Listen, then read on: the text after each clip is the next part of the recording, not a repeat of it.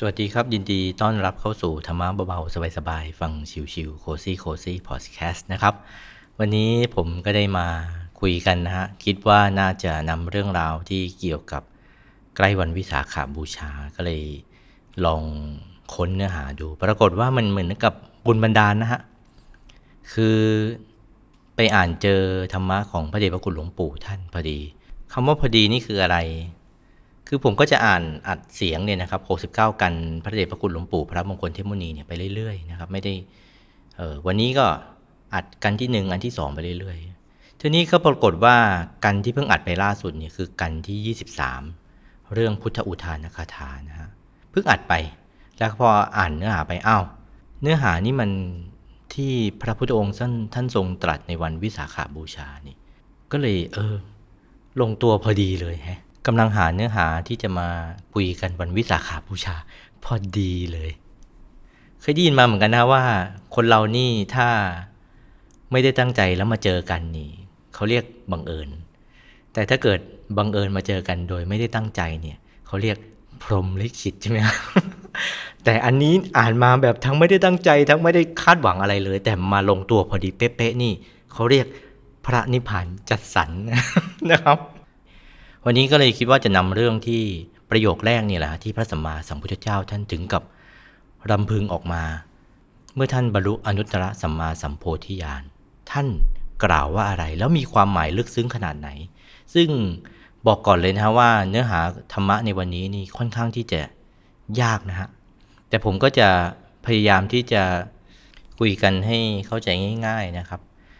เพราะรายการของเรานี่ ธรรมะเบาๆ สบายๆ ฟัง chill ๆ Cozy Cozy Podcast ใช่ไหมครับ เดี๋ยววันนี้เรามาคุยกันนะฮะเรื่องพุทธอุทานคาถา หรือเข้าใจง่ายก็คือคำที่พระพุทธองค์ท่านทรงรำพึงเมื่อท่านตรัสรู้ในวันแรก วันนี้มาคุยกันเรื่องนี้ฮะ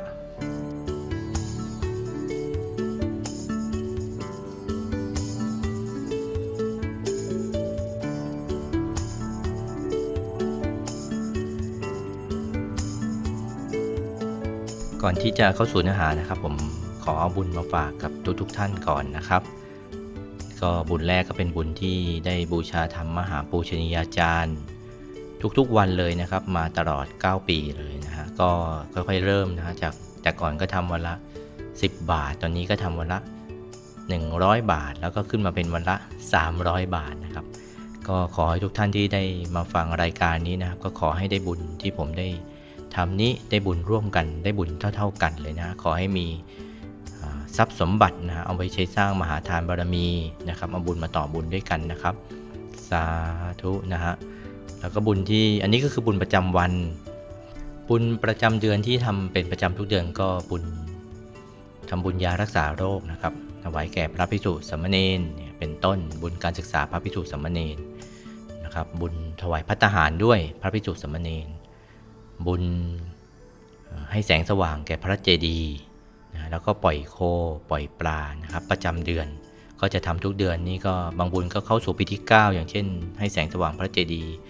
บุญยารักษาโรค ปัญญาบารมี พระทารพระพิสุทธิสมมเนนบุญปล่อยโคปล่อยกระบือนี่ก็ทำทุกเดือนมาเข้าสู่ปีที่3นะครับก็เป็นทั้งรูปสมบัติทั้งทรัพย์สมบัติทั้งคุณสมบัตินะฮะก็ขอทุกท่านที่ได้มาฟังรายการนี้นะครับ อายุไขยืนยาวแข็งแรงด้วยนะครับ ร่างกายสวยงามสง่าสมส่วน แล้วก็มีปัจจัยเอาไว้ใช้สร้างบุญสร้างบารมีนะไม่ประมาทในการใช้ทรัพย์ มีสติปัญญาที่ทันคน ทันโลก ทันกิเลสแล้วก็ที่สำคัญก็คือสอนตัวของเราเองได้นะครับ บังคับใจของตัวเราเองได้ให้สร้างความดีสร้างบารมีให้มากขึ้นไปนะเพราะใจของเรานี่มันก็ต้องต่อสู้ตลอดนะกับกระแสของกิเลสนะฮะ เดี๋ยววันนี้ก็จะเรื่องที่จะนำมาคุยนี่ก็เรื่องเกี่ยวกับกิเลสแต่ละชั้นด้วยเนี่ยนะฟังก็ยากเหมือนกัน แต่ถือว่าเป็นการประดับสติปัญญาไปนะเพราะว่าก่อนที่ผมจะมาอัดรายการแต่ละตอนนี่ผมก็จะพยายามนึกก่อนนะว่าเออตอนนี้นี่อยากที่จะให้ท่านผู้ฟังเนี่ยได้ได้รับอะไรไป ที่จริงผมมีคอนเซปต์เนี่ยเคยฟังจากรายการหนึ่งจำเนื้อหารายละเอียดเนี่ยไม่ได้ละแต่พอจะให้เข้าใจง่ายก็คือ BAT Bat เนี่ยที่แปลว่าข้างข่าวเนี่ยนะ Bat Batman เนี่ยนะ เป็นตัวย่อ B ก็คือ before นะฮะ A ก็คือ after T ก็คือ test ถามว่า before ก็คือก่อนที่ผมจะมาอัดรายการเนี่ย เรื่องที่ผมจะเล่าเนี่ย ผม ผมนึกถึงอะไร แล้วหลังจากที่ผมได้มาเเล่าให้กับท่านผู้ฟังฟังนี้ น่าจะได้อะไรกลับไปท่านผู้ฟังเนี่ยนะ น่าจะได้อะไรกลับไป test ก็คือแล้วมันสามารถเอาไปในผลเชิงปฏิบัติ ได้ยังไงบ้าง BAT นะครับฉะนั้นเวลาก่อนที่จะมาเล่าก็จะนั่งนึกเอออันนี้เขาน่าได้อะไรกลับไป ทีนี้ที่มาฟังรายการนี่ผมก็คิดว่า หลักๆที่ผมอยากจะให้ได้ก็คือได้ความรู้ในด้านธรรมะนะครับ แล้วก็ที่สำคัญพอได้แล้วเนี่ยก็ต้องฟังแบบสบายใจด้วยนะเพราะว่าอารมณ์สบายนี่มันก็อะไรมันก็จะง่ายทุกอย่างใช่ไหมฮะใจใสใจสบายทำอะไรก็สำเร็จ ถ้าใจอยู่ฐานที่ 7ทำอะไรก็สำเร็จอย่างสบายๆเนี่ยนะฮะ ฉะนั้นธรรมะที่นำมาเล่าสู่กันฟังนี่ก็อยากจะพอให้เป็นความรู้นะครับ พอติดตัวไปบ้าง ตามแต่เรื่องนั้นๆ นี่ที่ท่านผู้ฟังเนี่ยกำลังสนใจพอดีหรือเปล่า หรือว่าเคยผ่านประสบการณ์เรื่องนี้มาแล้ว เคยอ่านผ่านๆมาแล้วเนี่ยนะ พอได้ฟังก็ถือว่าเป็นการทบทวน หรือท่านที่ไม่เคยฟังมาก่อนก็เป็นการเพิ่มเติมเข้าไป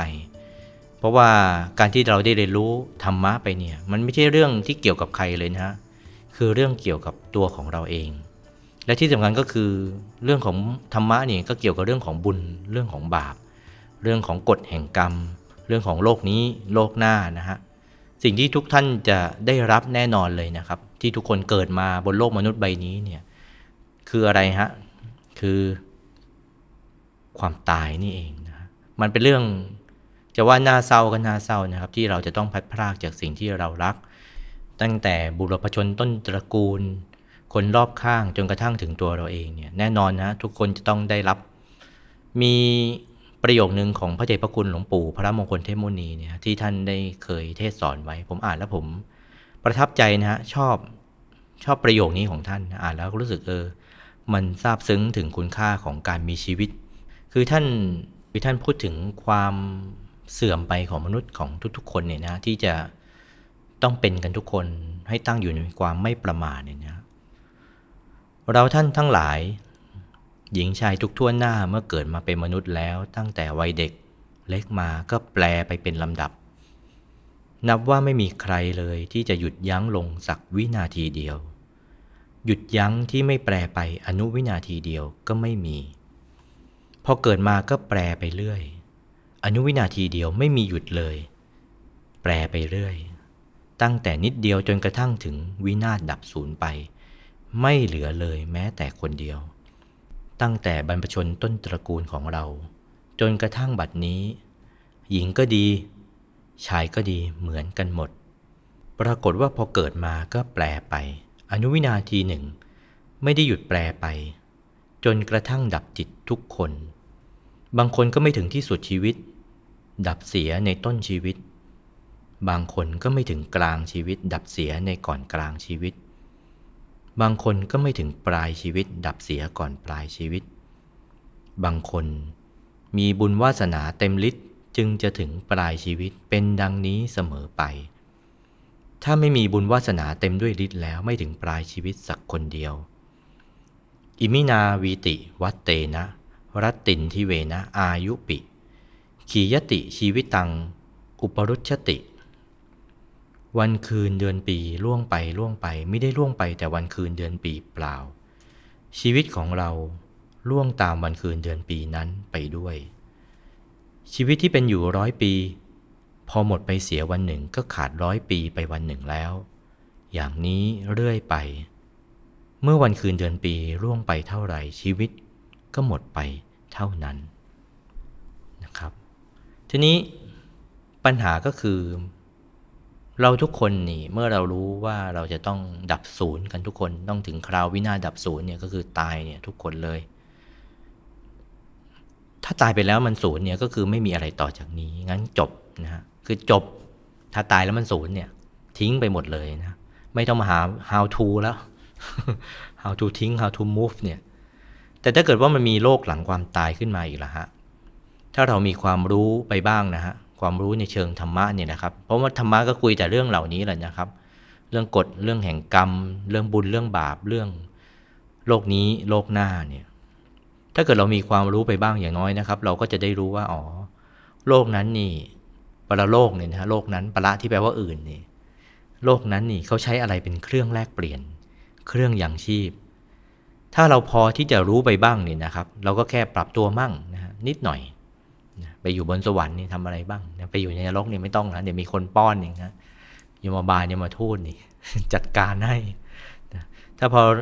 มีความรู้ไปบ้างก็แค่ปรับตัวมั่งนะนิดหน่อย แต่ถ้าไม่รู้อะไรเลยเนี่ยก็ต้องปรับตัวมากนิดหนึ่งเรื่องที่วันนี้นี่นำมาเนี่ยก็จะเป็นธรรมะในเรื่องของจะว่าไปเป็นเรื่องของประวัติพระสัมมาสัมพุทธเจ้านะฮะแต่พอเราได้อ่านคือพอผมได้อ่านผมก็โอ้โหไม่ธรรมดาเลยฮะ โดยเฉพาะที่พระเดชพระคุณหลวงปู่เนี่ยท่านนำมาอธิบายให้ฟังเนี่ยให้เข้าใจได้ง่าย ๆ ขึ้น แล้วผมก็เอามาจากพระเดชพระคุณหลวงปู่ท่านเนี่ยโดยมากเลยเนี่ยฮะเอามา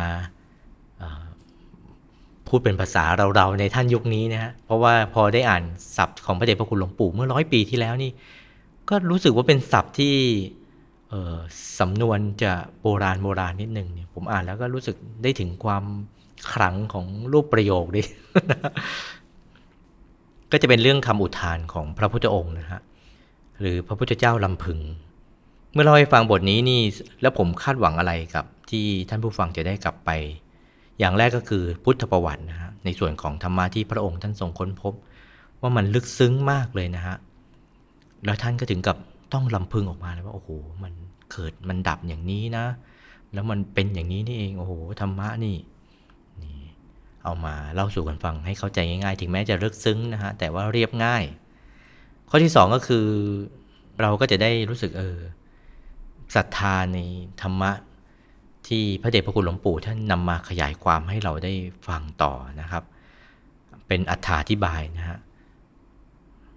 ลำพังแค่ตัวบทที่พระสัมมาสัมพุทธเจ้าท่านอุทานออกมาเนี่ยต้องยอมรับนะครับว่าผมอ่านแล้วก็ครั้งแรกนี่อ่านแล้วก็แบบเอออ่านจบแล้วก็ แล้วไงต่อ จบแล้วก็จบเลยนะคือไปต่อไม่ได้แล้วเนี่ยนะฮะแต่หลวงปู่ท่านได้มาขยายความในเชิงผู้ที่ปฏิบัติเนี่ยให้เข้าใจง่ายๆ เห็นเป็นภาพเลยนะฮะตามคอนเซปต์ของท่านเลยนะฮะคือต้องทั้งรู้ทั้งเห็น เพราะเป็นวิปัสสนาญาณนะที่แปลว่า รู้แล้วก็เห็นอย่างวิเศษ อย่างแจ้งอย่างแตกต่างนะฮะ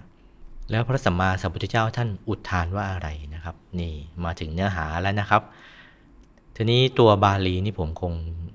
พูดเร็วๆแล้วกันนะฮะอ่านเป็นภาษาบาลีให้ฟัง แล้วก็ความหมายของภาษาบาลีนะครับแปลจากมคตเป็นสยามภาษา แล้วก็สยามภาษาเดี๋ยวจะมาอธิบายค่อยๆ สรุปคำจำกัดความให้ฟังทีละคำก่อน แล้วค่อยเป็นเล่าเป็นเรื่องราวเป็นสตอรี่ให้ฟังยะทาหาเวปาตุพวันติธรรมาอาตาปิโน ชายโตพรามนัสสะอัฏสะกังขาวปยันติ สัพพา ยะโตปชานาติสเหตุธรรมัง อันนี้ก็คือบทแรกนะฮะ บทที่สองมีทั้งหมดสามบท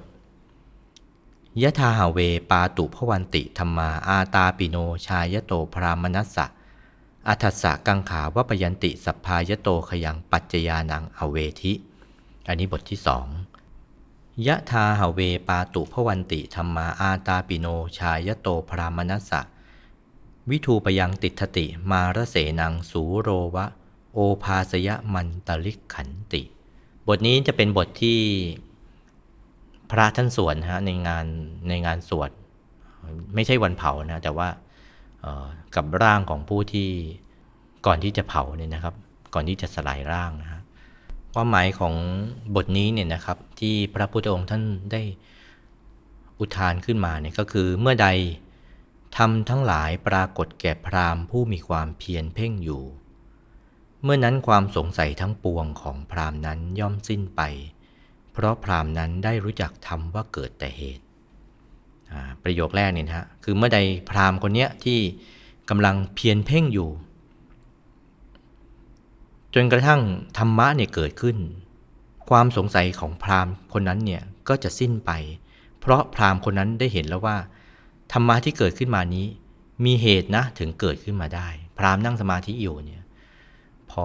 ธรรมะปรากฏขึ้นมานี่เห็นแล้วว่าเฮ้ยธรรมะที่เกิดขึ้นมานี่มันมีเหตุนะประกอบอยู่ อันนี้ก็คือประโยคที่หนึ่งประโยคที่สองเนี่ยก็จะซ้ำกับประโยคที่หนึ่งนะครับ ต่างกันแค่ตอนท้ายนะก็คือ เมื่อใดทำทั้งหลายปรากฏแก่พราหมณ์ผู้มีความเพียรเพ่งอยู่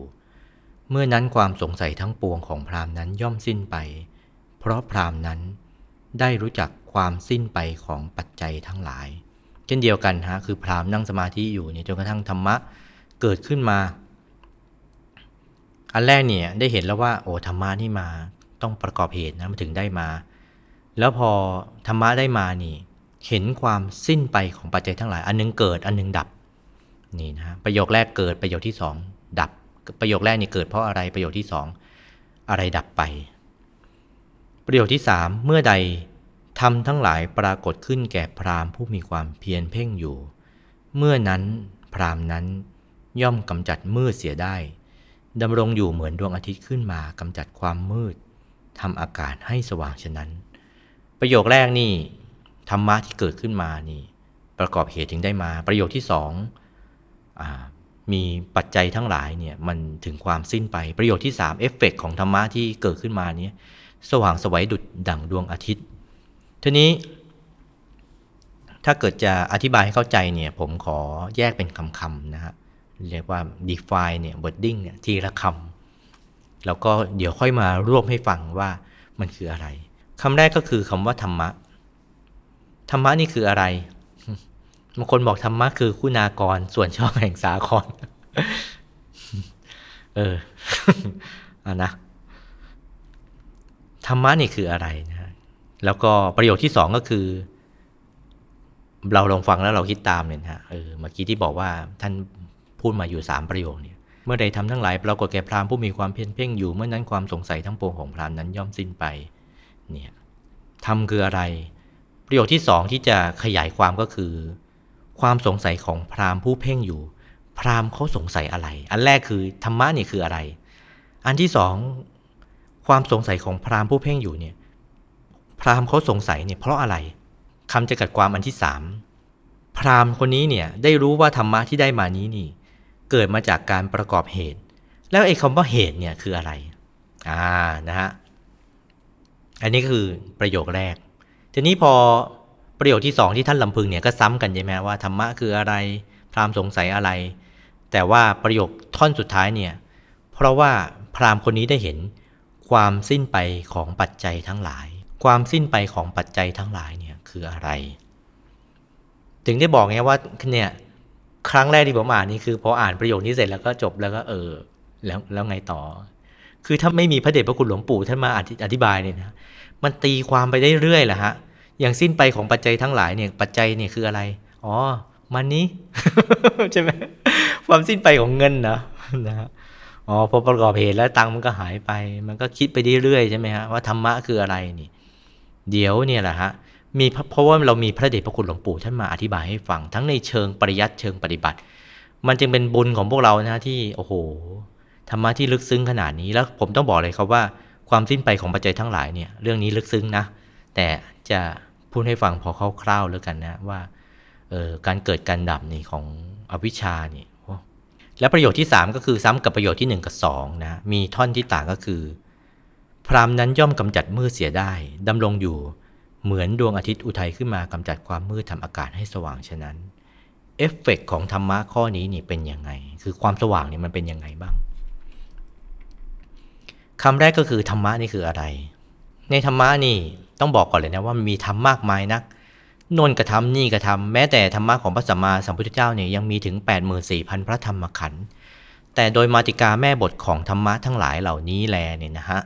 พระเดชพระคุณหลวงปู่ท่านจำกัดความไว้ว่ามันมีทั้งหมดแค่ 3 อย่างก็คือ กุศลธรรมาอากุศลธรรมาอภยากตาธรรมาอ่ากุศลธรรมาก็คือทำฝ่ายดี ฝ่ายกุศล มีเท่าใดหมดพระไตรปิฎกนี่ ไม่มีชั่วเข้าไปเจือปนละคนเลยนี่เขาเรียกว่า กุศลธรรมาคือ ทำฝ่ายดีทำฝ่ายขาวก็ได้นะฮะทำฝ่ายดีกุศลานี่นะฝ่ายขาวก็ได้ อย่างที่สองอกุศลธรรมาก็คือทำที่ชั่วอกุศลนี่เองธรรมะฝ่ายอากุศล หรือเรียกอีกอย่างหนึ่งว่ากันหธรรมทำอันดำสีดำทำทั้งหลายนี้ชั่วไม่มีดีเข้าไปเจือปนเลย ชั่วสิ้นทั้งสิ้นทีเดียว เรียกว่าอากุศลธรรมมา ส่วนทำอย่างที่สาม เป็นไม่ดีไม่ชั่ว ดีไม่เข้าไปเจือปน ชั่วก็ไม่เข้าไปเจือปน ไม่ดีไม่ชั่ว เป็นกลางกลางอยู่ดังนี้นะแล้วฝ่ายไหนชนะก็จะเข้าไปอยู่กับฝ่ายนั้นนี่ เป็นกลางกลางอยู่ เรียกว่าอัพยากตาธรรมมา นี่ทั้ง 3 อย่างนี้เนี่ยเรียกได้ว่าเป็นมาติกาเป็นแม่บทของสากลพุทธศาสนาทั้งหมดเลยนะทำทั้งหมดจัดเข้าอยู่ในสามสามฝ่ายเท่านี้ กว้างนักจบพระเจ้าปิฎกมากมายนัก พระพุทธเจ้าท่านจะมาตรัสเทศนานะครับ ทั้งอดีตปัจจุบันอนาคตมากน้อยเท่าใดนี่ โดยสรุปรวมแล้วก็คืออยู่แค่กุศลธรรมะอกุศลธรรมะอภิยากตาธรรมะหรือความดีความชั่วไม่ดีไม่ชั่ว 3 อย่างนี้นะฮะดังนั้นเมื่อใดทำทั้งหลายปรากฏแก่พราหมณ์ผู้มีความเพียรเพ่งอยู่ พราหมณ์กำลังเพียรเพ่งอยู่ ในที่นี้ทำคำนี้เนี่ยท่านประสงค์หมายถึงทำอันไหนล่ะ ก็คือทำฝ่ายดีนี่เองนะฮะประสงค์เอาแค่ ทำฝ่ายขาวเท่านั้นก็กำลังทำความดีอยู่ แล้วจะไปประสงค์ฝ่ายอื่นได้ยังไงล่ะดังนั้นเราได้คำจำกัดความแรกเลยนะครับ ก็คือคำว่า เมื่อใดทำทั้งหลายเนี่ยคำว่าทำนี้ก็คือ กุศลธรรมมาอ่าคำแรกคำที่สองนะฮะเมื่อใดพราหมณ์ผู้มีความเพียรเพ่งอยู่ จนกระทั่งธรรมานั้นเกิดขึ้น เมื่อนั้นความสงสัยของพราหมณ์สิ้นไป ประโยคนี้นี่บอกอะไรเรานะครับ บอกว่าเป็น present perfect continuous tense หรือเปล่า ไม่ใช่นะแต่เพราะว่าท่านทำมาตั้งแต่อดีตจนกระทั่งถึงปัจจุบันแล้วก็กำลังทำอยู่ไงแหมอะไรเงี้ยไม่ใช่ present continuous นะ ไม่ใช่นะครับ อันนี้รายการธรรมะนะแหมไม่ใช่สอนแกรมมานะฮะพราหมณ์นี่เพียรเพ่งอยู่ แล้วก็ความสงสัยของพราหมณ์นั้นสิ้นไป เพียรเพ่งนี่หมายความว่ายังไง คือมันมืดตื้อนะครับ พอมันมืดตื้อมืดมิดนี่ เราก็จะต้องเพ่งมันใช่ไหมเหมือนเราอยู่ในห้องที่มันเอ้ยคับคล้ายคับคลือนี่ เอ้ยนั่นงูหรือว่าเชือกนะ หรือว่าปลาไหลนะเอาไปดูใกล้ๆอย่างเงี้ยมันก็ต้องเพ่งนี่นะครับ เพ่งอยู่เพราะอะไรล่ะ เพราะมันมืดหลวงปู่ท่านใช้คำนี้นี่ผมเอามาจากพระเดชพระคุณหลวงปู่นะอ้างอิงหน่อย เรื่องอุทานคาถานะครับ กันที่ 22 นี่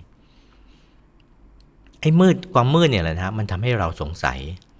มันไม่เห็นอะไรมันก็เลยมัวหมองไปหมดดำคล้ำไปหมด รัวไปหมดไม่ได้เรื่องไม่ได้ราว แล้วความมืดเนี่ยเป็นทำฝ่ายไหนฮะทำมีสามฝ่ายหนึ่งกุศลธรรมมาฝ่ายขาวสองอกุศลธรรมมาฝ่ายดำใช่ไหมฮะความมืดนี่ก็คือฝ่ายดำนี่เอง ก็คืออวิชชานี่เองนะเอาละแล้วนะครับเรา define wording ได้สองคำแล้วนะฮะ เมื่อใดทำทั้งหลายปรากฏแก่พราหมณ์ ผู้มีความเพียรเพ่งอยู่ เมื่อนั้นความสงสัยทั้งปวงของพราหมณ์นั้นย่อมสิ้นไป เรารู้แล้วครับว่าคำว่าธรรมนี้คืออะไรนะธรรมฝ่ายขาว พราหมณ์ผู้เพียรเพ่งอยู่ทำไมพราหมณ์ถึงเพียรเพ่งนะครับ แล้วพราหมณ์นี่หายสงสัย เพราะว่าธรรมนั้นเกิดแต่เหตุคำว่าเหตุนี้ล่ะคืออะไรนะฮะเหตุในพุทธศาสนามีอยู่ 6 ประการหนึ่ง โลภะเหตุ 2 โทสะเหตุ 3 โมหะเหตุ โลภกดหลง เหตุไฟโลภ เหตุไฟโกรธ เหตุไฟหลง อ่า อันนี้ 3 อย่าง เป็นอกุศลธรรมา ฝ่ายดำฝ่ายอกุศล ฝ่ายกุศลก็เฉกเช่นเดียวกันนะฮะ ก็คืออโลภะเหตุ อโทสะเหตุ อโมหะเหตุ ความไม่โลภ ไม่โกรธ ไม่หลง นี่ก็คือเหตุอีก 3 อย่างทีนี้พอถึงประโยคที่ว่าเพราะพราหมณ์นั้นได้รู้จักธรรมว่าเกิดแต่เหตุ นั่นก็คือว่า พราหมณ์เนี่ยได้เห็นแล้วว่า อ๋อธรรมะฝ่ายกุศลเนี่ยทำฝ่ายขาวเนี่ยมันเกิดมาจะต้องประกอบเหตุเกิดขึ้นมาก็คือ ไม่โลภไม่โกรธไม่หลงนะครับ ฉะนั้นประโยคแรกเนี่ยเมื่อใดทำทั้งหลายปรากฏแก่พราหมณ์ผู้มีความเพียรเพ่งอยู่เมื่อนั้นความสงสัยทั้งปวง ของพราหมณ์นั้นย่อมสิ้นไป เพราะพราหมณ์นั้นได้รู้จักธรรมว่าเกิดแต่เหตุก็คือพราหมณ์ผู้นี้นะฮะใช้เป็นพราหมณ์ไม่ใช่เป็นบุคคลก็เพราะ พราหมณ์นี้ก็หมายถึงบุคคลที่ตั้งใจศึกษาในคำพีทั้งหลายเนี่ยนะครับ พราหมณ์คนนี้มีความเพียรเพ่งอยู่จนกระทั่งธรรมะปรากฏ คือทำฝ่ายดีทำฝ่ายขาวเนี่ยปรากฏกุศลธรรมาปรากฏ แล้วพราหมณ์นี้ก็ได้หายสงสัยเลยนะครับว่าอ๋อธรรมะนี่มันเกิดมาจากความไม่โลภไม่โกรธไม่หลง นี่ก็คือประโยคแรกที่พระสัมมาสัมพุทธเจ้าลำพึง ประโยคที่สองก็คล้ายๆ กับประโยคแรกนะครับ มีต่างกันก็คือ เพราะพราหมณ์นั้นได้รู้จักความสิ้นไปของปัจจัยทั้งหลาย พอพระพุทธองค์นี่ท่านได้ธรรมะอย่างแรกเลยนะฮะก็คือ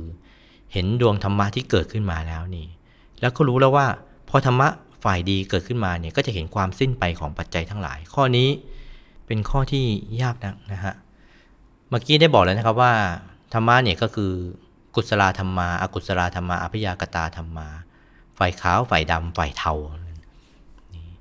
ทีนี้ฝ่ายดำเนี่ยที่เป็นอกุศลธรรมา หรือเราเรียกว่าอวิชชาเนี่ย ผมจะขอเปรียบเทียบอย่างนี้มันก็เหมือนกับสายรุ้งนะ เหมือนกับแม่สีก็ได้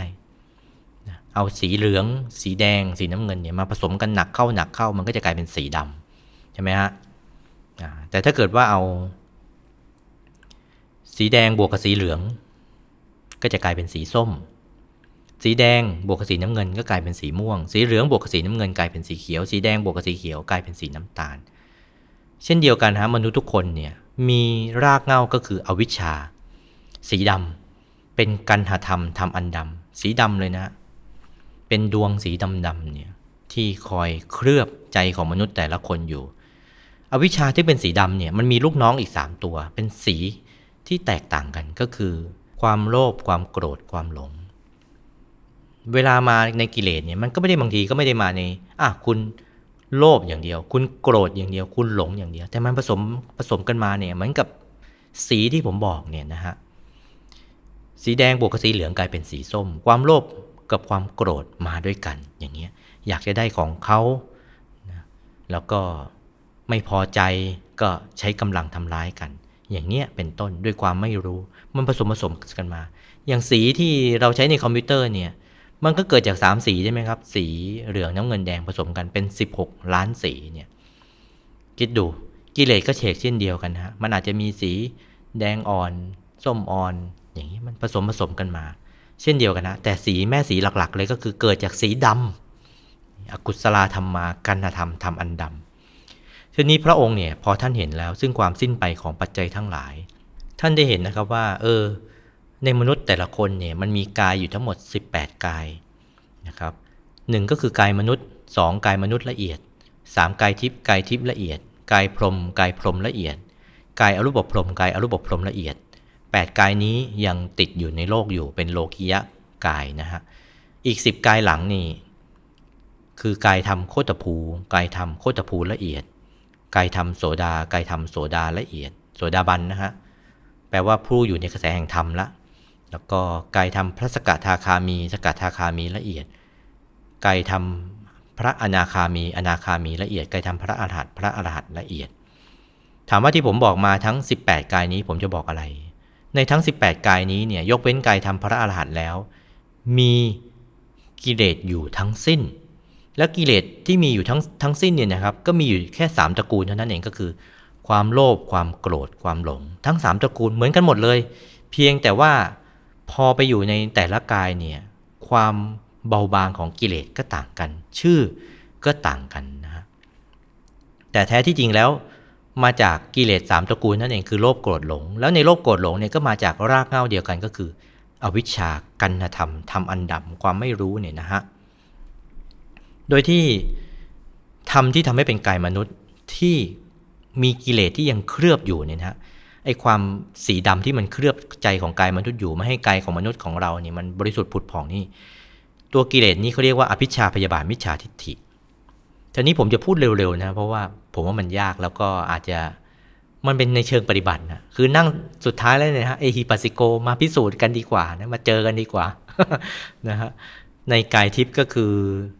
โลภะโทสะโมหะ แล้วก็รูปภพก็คือราคะโทสะโมหะอรูปภพก็คือการมราคานุสัยปฏิคานุสัยอวิชานุสัยทั้งหยาบทั้งละเอียดเลยนะฮะมีกิเลสสามตัวเนี่ยเหมือนกันแต่ชื่อต่างกัน ส่วนกายธรรมโคตภูล่ะกายธรรมโคตภูก็มีสกายทิฏฐิวิจิกิจฉาศิลปตปรามาสนะครับเป็นสังโยชน์เบื้องเบื้องต่ำพระโสดาบันก็ยังมีการมาราคะมีพยาบาทกิเลสสองตัวนี้อยู่ พระสกทาคามีก็มีการมาราคะพยาบาทอย่างละเอียด พระโสดาบันนี่เป็นการมาราคะกับพยาบาทอย่างหยาบ พระสกทาคามีนี่ถึงจะเป็นอย่างละเอียด ส่วนพระอนาคานี่ก็ยังมีรูปราคะอรูปราคะมานะอุทจจะอวิชชาคือกิเลสเนี่ยนะครับ ที่ยังเคลือบใจของแต่ละกายนี้อยู่เนี่ยนะฮะที่ยังเคลือบอยู่จนกระทั่งถึงกายธรรมพระอรหันต์นะครับ ถึงจะสละทั้งหมดนี้ไปได้นะไม่มีกิเลสและผ่องแผ้วแล้วนะครับ เป็น วิราคธาตุวิราคธรรมนะเป็นปราศจากราคะทั้งสิ้นนี่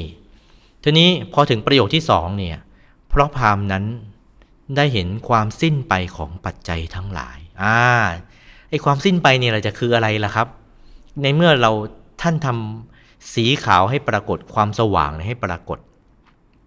ไอความมืดสีดำนี่ก็ต้องหายไป ทีนี้ในความมืดแต่ละกายเนี่ยก็มีทั้งหมด 18 กายใช่ไหมฮะ กายแต่ละชั้นก็จะมีกิเลสอยู่ 3 ตัวเนี่ยหลักๆ ก็คือการมาราคะเอโลภะโทสะโมหะชื่อแตกต่างกันนี่ท่านได้เห็นแล้วว่าอ๋อความสิ้นไปของปัจจัยทั้งหลายนี่คือ พอถึงกายมนุษย์มนุษย์ละเอียดเนี่ยพอทำอโลภะเหตุ อโทสะเหตุ อโมหะเหตุ ไม่มีความโลภไม่มีความโกรธไม่มีความหลงใจหยุดนิ่งดิ่งลงไปเรื่อยอย่างนี้นะครับละทิ้งแล้วซึ่งทุกอย่างเนี่ยสละแล้วนี่พอความสว่างมามันอยู่ด้วยกันไม่ได้นะฮะ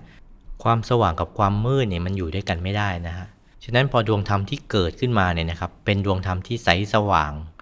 บริสุทธิ์ด้วยนะฮะ เกิดขึ้นมาท่านก็รู้ชัดเลยนะครับว่า อ๋อ นี่แหละ ยะโตขยังปัจจยานางอเวทิ พราหมณ์คนนี้ได้รู้ความสิ้นไปแล้วของปัจจัยทั้งหลายก็คือกิเลสทั้งหลายที่เคลือบกายแต่ละชั้นอยู่นี่เองนะครับ เป็นเรียกว่าเป็นปัจจัย ที่จะตรึงไว้นะครับให้หลุดจากภพนั้นๆ เราติดอยู่ในกายมนุษย์ก็เพราะว่าเรายังมีกิเลสอยู่ในกายมนุษย์อยู่ ในขณะที่พระอรหันต์เนี่ยท่านทำสมุทเฉทประหารนะฮะคือ เคลียร์หมดแล้วนะครับ กิเลสทั้ง 17 กายเนี่ยนะฮะรอวันที่ท่านจะเข้านิพพานอย่างเดียวแล้ว เหลือแต่กายไปทำพระอรหันต์อย่างเดียว รอวันเข้าอนุปาทิเสสานิพพานอย่างเดียว โอ้โห วันนี้สับยากไปไหมเนี่ย ยากมากเลยเนาะ ถือว่าเป็นความรู้แล้วกันนะ ฟังไปเนี่ย ประดับสติปัญญาไป แต่ผมก็ต้องบอกก่อนเลยนะว่าเรามาฟังเนี่ยเราก็จะทราบซึ้งอย่างหนึ่งนะครับว่าโอ้คุณของพระสัมมาสัมพุทธเจ้าสิ่งที่ท่านค้นพบมานี่มันไม่ธรรมดาเลยนะ แล้วเราเนี่ยมีบุญขนาดไหนนะ เราได้มาศึกษาคำสอนของท่าน มีแนวทางเนี่ยให้เราก้าวเดินไปอย่างที่ถูกต้อง และยังมีพระเดชพระคุณหลวงปู่เนี่ยมาประคับประคองมาช่วยอธิบายให้เราเข้าใจนะวันนี้ผมได้มาอ่านเรื่องนี้นี่ก็เลยรู้สึกโอ้เป็นสิ่งที่สำคัญเลยที่เราได้มาเรียนรู้เส้นทางที่ถูกต้องในการดำเนินชีวิต ราะสุดท้ายแล้วมนุษย์ทุกชีวิตเนี่ยก็เกิดมาเพื่อที่จะทำพระนิพพานให้แจ้งนะครับทำความบริสุทธิ์ให้กับตัวของตัวเอง ในท้ายที่สุดแต่ละคนเนี่ยก็จะต้องมาท่าเดียวกันหมดก็คือท่านั่งสมาธิ meditation position เนี่ยนะฮะท่านั่งสมาธิที่เป็นท่าสุดท้ายของทุกๆคน ในประโยคสุดท้ายเนี่ยนะครับเมื่อใดทำทั้งหลายปรากฏขึ้นแก่พราหมณ์ ผู้มีความเพียรเพ่งอยู่ พราหมณ์นั้นย่อมกำจัดมืดเสียได้ดำรงอยู่เหมือนดวงอาทิตย์อุทัยขึ้นมากำจัดความมืด ทำอากาศให้สว่างฉะนั้น ตรงนี้ขอยกประโยคที่พระเดชพระคุณหลวงปู่ท่านได้พูดถึงอนุภาพของธรรมะที่พระพุทธองค์ท่านทรงค้นพบนะฮะ ท่านบอกว่าดวงธรรมของพระอรหันต์นั้นเนี่ยใต้แผ่นดินก็สว่างหมด เหนือดวงจันทร์ดวงอาทิตย์สว่างหมด เห็นสว่างตลอดหมด ในถ้ำในเหวในปล่องในไส้พุงตับไตเห็นตลอดหมด ปรากฏอย่างนี้ ท่านจึงได้เทียบด้วยสูโรวะโอภาสยมันตริขันติ เหมือนดวงอาทิตย์อุทัยขึ้นมาแล้วกำจัดความมืดทำอากาศให้สว่าง แต่ว่าดวงธรรมสว่างยิ่งกว่านั้น เพราะว่าดวงธรรมนี้ สว่างหมด ทั้งในตับไตไส้พุงนี่สว่างหมด ถ้าเป็นแสงแห่งอาทิตย์ จะภูเขา หรือว่าอยู่ในถ้ำในปล่องในเหวเนี่ยแสงดวงอาทิตย์ไม่สามารถส่องไปถึง ในที่ลึกลับเข้าไปเนี่ยไม่สามารถส่องเข้าไปได้ แต่แสงของธรรมะนี่ส่องเข้าไปได้ตลอดหมด ท่านจึงได้ยืนยันนะครับว่านัตติปัญญาสมาอาภา แสงสว่างใดเสมอด้วยปัญญาไม่มี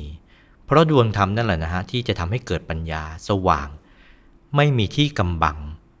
แม้แต่นิดเดียวจะกำบังก็กำบังไม่ได้ ส่องสว่างได้ตลอด นี่ท่านจึงได้ชี้ว่าเหมือนยังกับดวงอาทิตย์ผุดขึ้น เหมือนดวงอาทิตย์เกิดขึ้นแล้วกำจัดความมืดทำอากาศให้สว่าง ดวงธรรมก็เทียบด้วยอย่างนั้นเหมือนกัน นี่คือสามประโยคที่พระสัมมาสัมพุทธเจ้าท่านได้รำพึงออกมาในวันที่พระพุทธองค์ท่านทรงตัดสรู้เป็นอนุตตรสัมมาสัมโพธิญาณนะครับ ผมคิดว่าฟังมาถึงตรงนี้ก็พอที่จะเข้าใจในเบื้องต้นเลยนะว่า โอ้คำที่ท่านรำพึงเนี่ยนะธรรมะนี่คืออะไร พราหมณ์คนนี้นี่เขากำลังเพียรเพ่งอยู่ด้วยความสงสัยจนกระทั่งพบแล้วว่าอ๋อธรรมะนี่มันเกิดมาแต่เหตุนะมันมีเหตุมีปัจจัยเนี่ยทั้งหลายให้เกิดขึ้นมา เหตุนี้ก็คือความไม่โลภไม่โกรธไม่หลง พอความไม่โลภไม่โกรธไม่หลงนี่แล้วทำใจหยุดนิ่งๆ ลงไปนี่ก็ปรากฏว่า เกิดความสิ้นไปของกิเลสทั้งหลายในแต่ละกาย กิเลสในกายมนุษย์ก็พิจาพยาบาทมิจฉาทิฏฐิอย่างนี้เป็นต้นจนกระทั่งถึงกายทำพระอนาคามีเป็นถึงกายทำพระอรหันต์ท่านก็หลุดหมดแล้วนะเป็นขีณาศพก็คือ ผู้ที่อาสวะสิ้นไปแล้ว เรื่องหมักดองเนี่ยในใจเนี่ยทั้งหลายสิ้นไปแล้วคำว่าสิ้นนี่ก็คือ สมุทเฉตประหารนะครับ ดับสิ้นเชื้อไม่เหลือเศษเลย เหมือนกับความสว่างกำจัดความมืดอย่างนั้น พระสัมมาสัมพุทธเจ้านี้ท่านผ่านมาหมดแล้วนะฮะทั้งการมาสุขันลิการนุโยคคือเสวยสุขแบบที่สุด หรือการทรมานตัวเองแบบที่สุดเนี่ยอัตกิลมัฐานุโยคท่านยังได้เคยเรียนรู้นะครับจากครูบาอาจารย์ต่างๆ ที่มีในยุคนั้นก็คืออาราระดาบท แล้วก็อุทกาดาบท จนกระทั่งท่านสำเร็จการเจริญสมาธิได้ถึงสมาบัติ8นะ สำเร็จถึงอรูปฌานและก็อรูปฌานเป็นของฤาษีภายนอกในยุคนั้นเนี่ยนะเป็นอาจารย์ที่โด่งดังมาก แต่ท่านก็รู้อยู่ในใจว่าเอ๊ะมันก็ยังไม่ได้เป็นไปเพื่อการดับทุกข์นะ ท่านจึงได้ทิ้งทุกอย่างหมด แล้วก็มาเริ่มนะครับหยุดนิ่งนะฮะอยู่ที่ใต้ควงไม้สีมหาโพธิ์ในวันที่ท่านหยุดนิ่งเนี่ยท่านก็ระลึกนึกย้อนไปนะฮะผมก็จะเล่าเป็นเรื่องราวให้ฟังจนกระทั่งมาถึงวันที่ ท่านนั่งอยู่ใต้โควงไม้สีมหาโพธิ์นะครับ ในวันวิสาขาบูชาเนี่ยวันอาทิตย์ที่จะถึงนี้เนี่ยนะฮะสิบห้าค่ำเดือนหกท่านก็นึกไปย้อนไปถึงนะครับว่าเออ มีครั้งหนึ่งเนี่ยเมื่อที่เราเนี่ยอายุได้เจ็ดชันษา ตายต้นว่าในวันแรกนาขวัญ เราได้นั่งทำใจหยุดนิ่ง แล้วเราก็ได้ดวงปฐมมรรควันนั้น ความสุขที่ยิ่งใหญ่วันนั้นเนี่ย พระองค์ท่านก็ไม่ได้ลืมเลือนเลย จึงคิดว่าเอ นี่แหละนะ น่าจะเป็นทางที่จะไปถึงความสุขที่แท้จริง คือการกำจัดความทุกข์ที่แท้จริงได้ ความสุขจากการนั่งในตอนที่เจ็ดชันษาเนี่ยยังไม่ลืม ท่านก็เลยใช้ท่านั้นแหละฮะท่านั่งสมาธิท่าเดิม หยุดนิ่งไปเรื่อยๆ ไม่ได้ทำอะไรเลยที่นอกเหนือจากนี้ แล้วก็ปล่อยชีวิตด้วยว่า เนื้อเลือดจะแห้งเหือดหายไปเหลือหนังแต่กระดูกก็ช่างมัน ถ้าไม่พ้นทุกข์ก็จะไม่ลุกจากที่ ท่านก็ได้ทำความเพียรเพ่งอยู่ จนกระทั่งหลังจากที่ปรารบความเพียรนนี้มาตลอด ท่านก็ไปเจอผังชีวิตของมนุษย์ทุกคน คือท่านเจอของท่านเองก่อนว่าอ๋อชีวิตทุกของมนุษย์ทุกคนนี่ มันมีผังของมนุษย์อยู่เนี่ยนะอยู่ภายในใจของตัวเอง ใจที่เรามีความรู้สึกนึกคิดเนี่ยเห็นจำคิดรู้เนี่ยที่เรามีความรู้สึกอยู่นี้นี่ กายของแต่ละคนมันไม่ใช่มีแค่ร่างกายอย่างเดียวนะ มันมีใจด้วย วิญญาณก็เป็นส่วนหนึ่งของใจเนี่ยไปเห็นได้ด้วยญาณทัศนะ ด้วยการปฏิบัติสมาธิ นั่งไปแล้วก็อ๋อเจอกายมนุษย์กายมนุษย์ละเอียดกายพรหมกายพรหมละเอียด อย่างนี้ไล่ไปเรื่อยจนกระทั่งถึง 18 กาย แล้วก็ดับกิเลสในแต่ละกายไปเรื่อยๆไปเรื่อยๆนะครับด้วยอโรภะอโทสะโมหะอโมหะ ดับไป จนกระทั่งเห็นแล้วว่าอ๋อกิเลสแต่ละกายนี่มันก็มีแตกต่างกันนะ มนุษย์ก็มีอย่างหนึ่งแต่ทั้งหมดนี้นี่รวมอยู่ในโลภะโทสะโมหะ และไอโลภะโทสะโมหะนี่เอามาคนคนผสมผสมกันหนักเข้าหนักเข้า มันก็กลายเป็นสีดำก็คืออวิชชา เห็นแล้วว่ารากเหง้าของกิเลสทั้งหลายนี่ก็คืออวิชชานี่เองและนี่วิธีวิธีการที่จะกำจัดกิเลสเหล่านี้ได้ไม่ไม่ต้องทำอะไรเลยก็คือ การที่ทำใจของเราเนี่ยให้มันใสสะอาดบริสุทธิ์ผุดผ่องเนี่ยมันใสมันสะอาดมันบริสุทธิ์มันผุดผ่อง แล้วมันก็จะสว่างด้วย มารวมอยู่ในตัวเดียวกันพอความสว่างเกิดขึ้นมันก็กำจัดความมืดเสียได้เนี่ยเหมือนพราหมณ์ผู้มีความเพียรเพ่งอยู่เนี่ยกำจัดความมืดเสียได้ ใครจะไปคิดเลยนะครับว่าคำที่พระพุทธองค์เนี่ยท่านได้ทรงรำพึงเอาไว้เมื่อ 2,500 กว่าปีที่แล้วในวันเพ็ญขึ้น 15ค่ำเดือน6นักวงไม้สีมหาโพนี่จะเป็นพุทธวาจาอมตะที่ได้ส่งผลมา 2,500 กว่าปีนะตราบกระทั่งจนถึงทุกวันนี้ กระทั่ง เราได้มาฟังพอดแคสต์ในวันนี้คำที่พระพุทธองค์ท่านได้ทรงรำพึงเนี่ยนะ มาถึงพวกเราที่วันนี้ที่ได้ฟังมาฟังพอดแคสต์ตอนนี้นี่ ผมเคยได้ยินมาประโยคหนึ่งนะครับว่าเด็ดดอกไม้สะเทือนถึงดวงดาว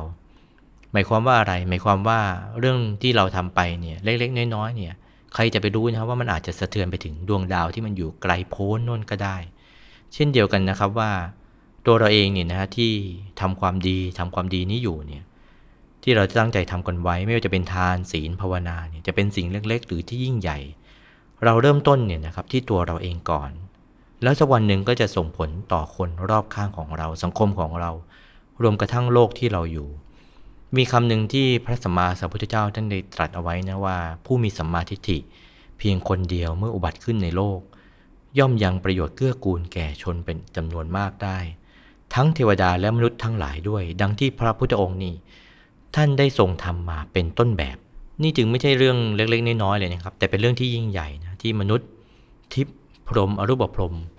ไม่สามารถที่จะเข้าใจได้ในเรื่องของการปฏิบัติธรรมเนี่ยนะฮะเพราะว่า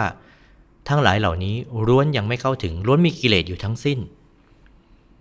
ในวันวิสาขาบูชาเนี่ยนะครับที่จะถึงนี้เนี่ยก็เป็นวันที่ท่านทั้งประสูติตรัสรู้แล้วก็ปรินิพพานในวันเดียวกัน มันก็เลยเป็นวันสำคัญนะฮะของ พวกเรานะครับชาวพุทธที่จะมาเรื่องนึกถึงคำสอนของท่านถามว่าเราเรื่องนึกถึงไปคำสอนของท่านเนี่ยไปเพื่ออะไร เพื่อจะได้เป็นต้นแบบเป็นแนวทางในการดำเนินชีวิตของเรา ให้เราดำเนินชีวิตไปอย่างถูกต้อง ถามว่าถ้าเราไม่ดำเนินไปอย่างถูกต้องไงเราก็มีโอกาสที่จะพลาดผิด เผลอพลั้งไปในอบายได้ การที่เรายังเวียนว่ายตายเกิดยังวนเวียนอยู่กับวัฏสงสารยังวนเวียนอยู่กับความทุกข์เหล่านี้เนี่ยก็เพราะว่าเรายังไม่รู้หนทางที่แท้จริงหนทางที่ถูกต้อง แต่เราได้มีพระบรมครูคือพระสัมมาสัมพุทธเจ้าเนี่ยท่านชี้ให้เห็นแล้วนะครับว่าเออ เราทุกคนเกิดมาเนี่ยมันมีเป้าหมายนะเพื่อที่จะกำจัดกิเลสทำพระนิพพานให้แจ้ง และจะทำยังไงให้มันถูกต้องล่ะท่านก็ได้ทำเป็นต้นแบบ คือการทำทานรักษาศีลนั่งสมาธิ เพราะว่าทั้ง 3 สิ่งเหล่านี้เนี่ยเป็นการแก้โลภะโทสะและก็โมหะ ในตัวของแต่ละคน วันนี้เราก็เริ่มทำความดีกันนะทำทานรักษาศีลนั่งสมาธิกัน ก่อนจะจบรายการผมก็มีกิจกรรมที่จะมา เชิญชวนทุกๆทท่านนะฮะแหมพูดเรื่องจริงจังมานานเลยนะฮะพอ อันนี้ค่อยเป็นตัวผมเองหน่อยนะคุยแบบชิลๆสบายๆก็มีกิจกรรมนะมาเชิญชวนทุกท่านนะครับ เรามาร่วมกันทำความดีอย่างง่ายๆนะฮะก็คือท่า meditation position เนี่ยนะฮะคือท่านั่งสมาธิ ก็สามารถส่งรูปท่านั่งสมาธิของเราเนี่ยนะครับ ไปร่วมกัน อย่างที่บอกนะฮะ เด็ดหน่อไม้เนี่ยยังสะเทือนไปถึงดวงดาวท่านั่งที่เรานั่งสมาธิเนี่ยเรามารวมกันรวมพลังใจกันนะฮะให้ชาวโลกเนี่ยเขาได้รับรู้ว่าอ๋อที่จริงแล้วความสงบของมนุษย์เนี่ยมาเริ่มต้นจากภายใน สันติภาพภายนอกนี่เริ่มต้นจากสันติสุขภายใน และสันติสุขภายในก็เริ่มต้นจากการทำสมาธินี่แหละนะครับ วันนี้ก็ขอเชิญชวนทุกท่านนะฮะได้มาที่ฟังรายการนี้ส่งภาพ ไปที่ www.meditationphoto.com นะฮะซึ่งนี่ผมจะ